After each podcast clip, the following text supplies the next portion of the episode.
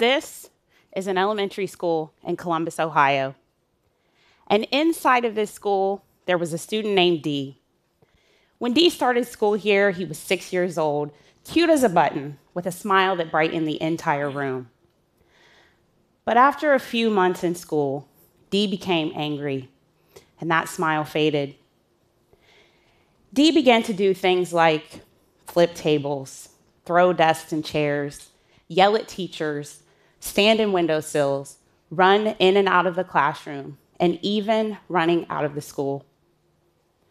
Sometimes these fits of anger would put the entire school into lockdown mode until Dee could get himself back together, which could sometimes take over an hour. No one in the school knew how to help Dee. I know this because I was the principal at this school. And what I quickly and collectively learned with my staff was that this situation was more extreme than anything we had ever been trained for. Every time that Dee lashed out, I kept thinking to myself, what did I miss during my principal prep coursework? What am I supposed to do with a kid like D? And how am I going to stop him from impeding the learning of all the other students?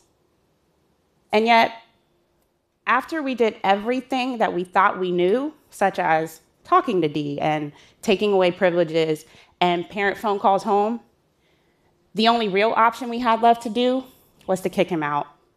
And I knew that would not help him. This scenario is not unique to Dee. Students all over the world are struggling with their education.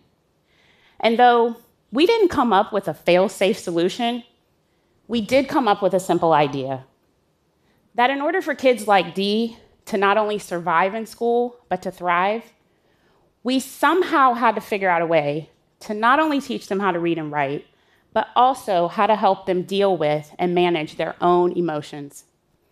And in doing that, we were able to move our school from one of the lowest performing schools in the state of Ohio with an F rating all the way up to a C in just a matter of a few years. So it might sound obvious, right? Of course, teachers should be focused on the emotional well being of their kids. But in reality, when you're in a classroom full of 30 students and one of them's throwing tables at you, it's far easier to exclude that child than to figure out what's going on inside of his head. But what we learned about Dee, and for kids like Dee, was that small changes can make huge differences, and it's possible to start right now. You don't need bigger budgets or grand strategic plans. You simply need smarter ways of thinking about what you have and where you have it. In education, we tend to always look outside the box for answers, and we rarely spend enough time, money, and effort developing what we already have inside the box. And this is how meaningful change can happen fast. So, here's what I learned about Dee I was like wanting to dig a little bit deeper to figure out how he had become so angry. And what I learned was his father had left the home, and his mother was working long shifts in order to support the family, which left no adult for Dee to connect with.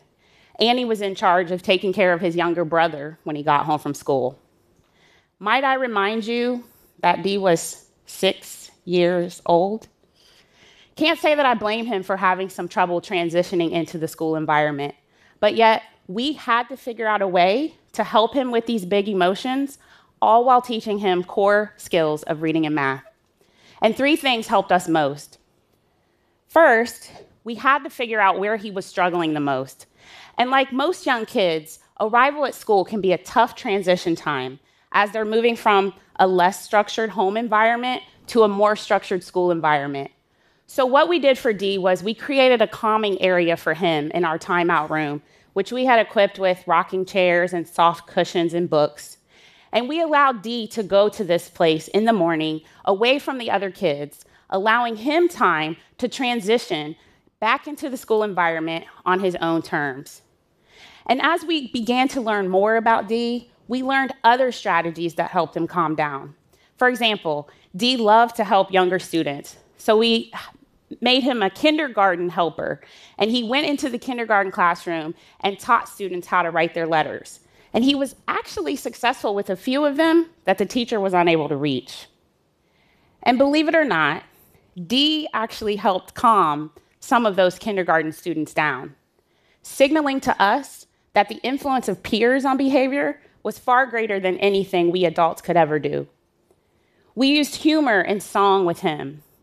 Yes, I know it sounds really silly that the principal and the teachers would actually laugh with kids, but you can imagine the shock on Dee's face when the principal's cracking a joke or singing a song from the radio station, which almost always ended in a laugh, shortening the length of his outburst and helping us to connect with him in his world. So, I know some of you are like, it's really not practical to lay on this kind of special treatment for every student, but we actually made it happen. Because once we figured out the tools and tactics that worked for D, our teachers were able to roll that out and use them with other students. We began to proactively address student behavior instead of simply react to it. Our teachers actually took time during the lesson plan to teach kids how to identify their feelings and appropriate, healthy coping strategies for dealing with them, such as counting to 10, grabbing a fidget spinner, or taking a quick walk.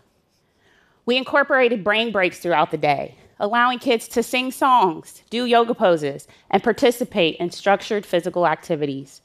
And for those kids that struggle with sitting for long periods of time, we invested in flexible seating, such as rocking chairs and exercise bikes, and even floor elliptical machines, allowing kids to pedal underneath their desks. These changes encouraged kids to stay in the classroom, helping them to focus and learn. And when less kids are disrupting, all kids do better. And here's the magical thing it didn't cost us a whole lot of extra money we simply thought differently about what we had. For example, every public school has an instructional supply line. An instructional supply could be a book, it could be a whiteboard, it could be flexible seating, it could be a fidget spinner, it could even be painting the walls of a school a more calming color, allowing students to thrive. It's not that we didn't invest in the academic tools, obviously, but we took the social tools seriously too, and the results speak for themselves. By taking the emotional development of our kids seriously and helping them manage their emotions, we saw huge growth in our reading and math scores, far exceeding the one year of expected growth and outscoring many schools with our same demographic. The second thing we did to help our kids manage their emotions was we used leverage. As a not so funded public school, we didn't have the support staff to address the chaos that our kids might be facing at home, and we certainly weren't trained or funded to address it directly. So we started to reach out to local groups, community agencies, and even The Ohio State University. Our partnership with The Ohio State University afforded us college students not only studying education, but also school psychology and school social work. These students were paired with our teachers to help our most struggling students and everyone benefited because our teachers got access to the latest college level thinking, and those college students got real world life experiences in the classroom. Our partnership with our local nationwide children's hospital afforded us them building us a health clinic within our school, providing health and mental health resources for our students. And our kids benefited from this too. Our absences continued to go down, and our kids had access to counseling that they could access during the school day. And perhaps the biggest change was not in D or in the kids at all, it was in the adults in the room. Teachers are typically good at planning for and delivering academic instruction. But when you throw in disruptive behavior, it can feel completely outside of the scope of the job. But by us taking the emotional development of our kids seriously, we move from a philosophy of exclusion, you disrupt, get out, to one of trust and respect.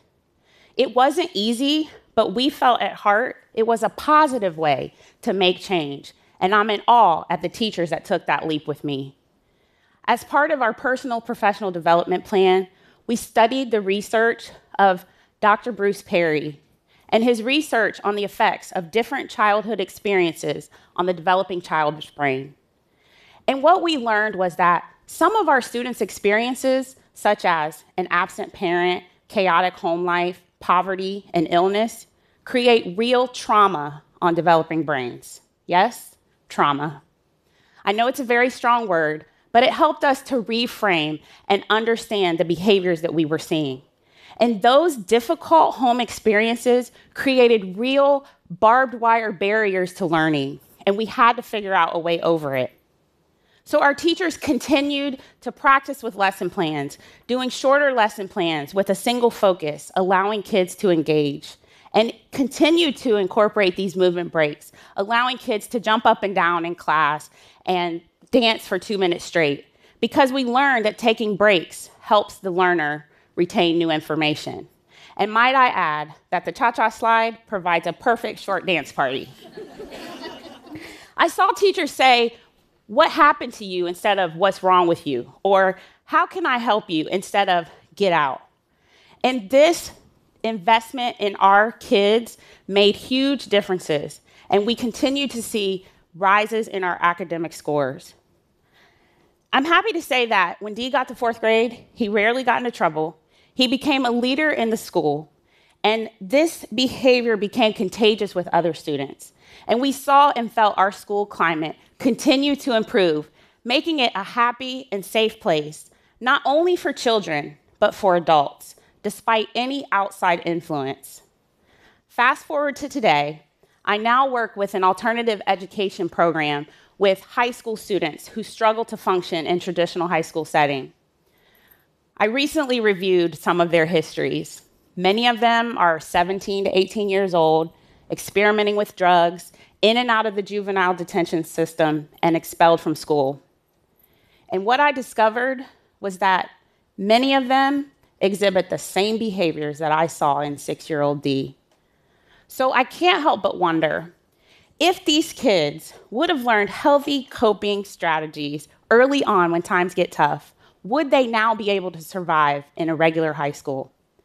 I can't say for sure, but I have to tell you, I believe that it would have helped. And it's time for all of us to take the social and emotional development of our kids seriously.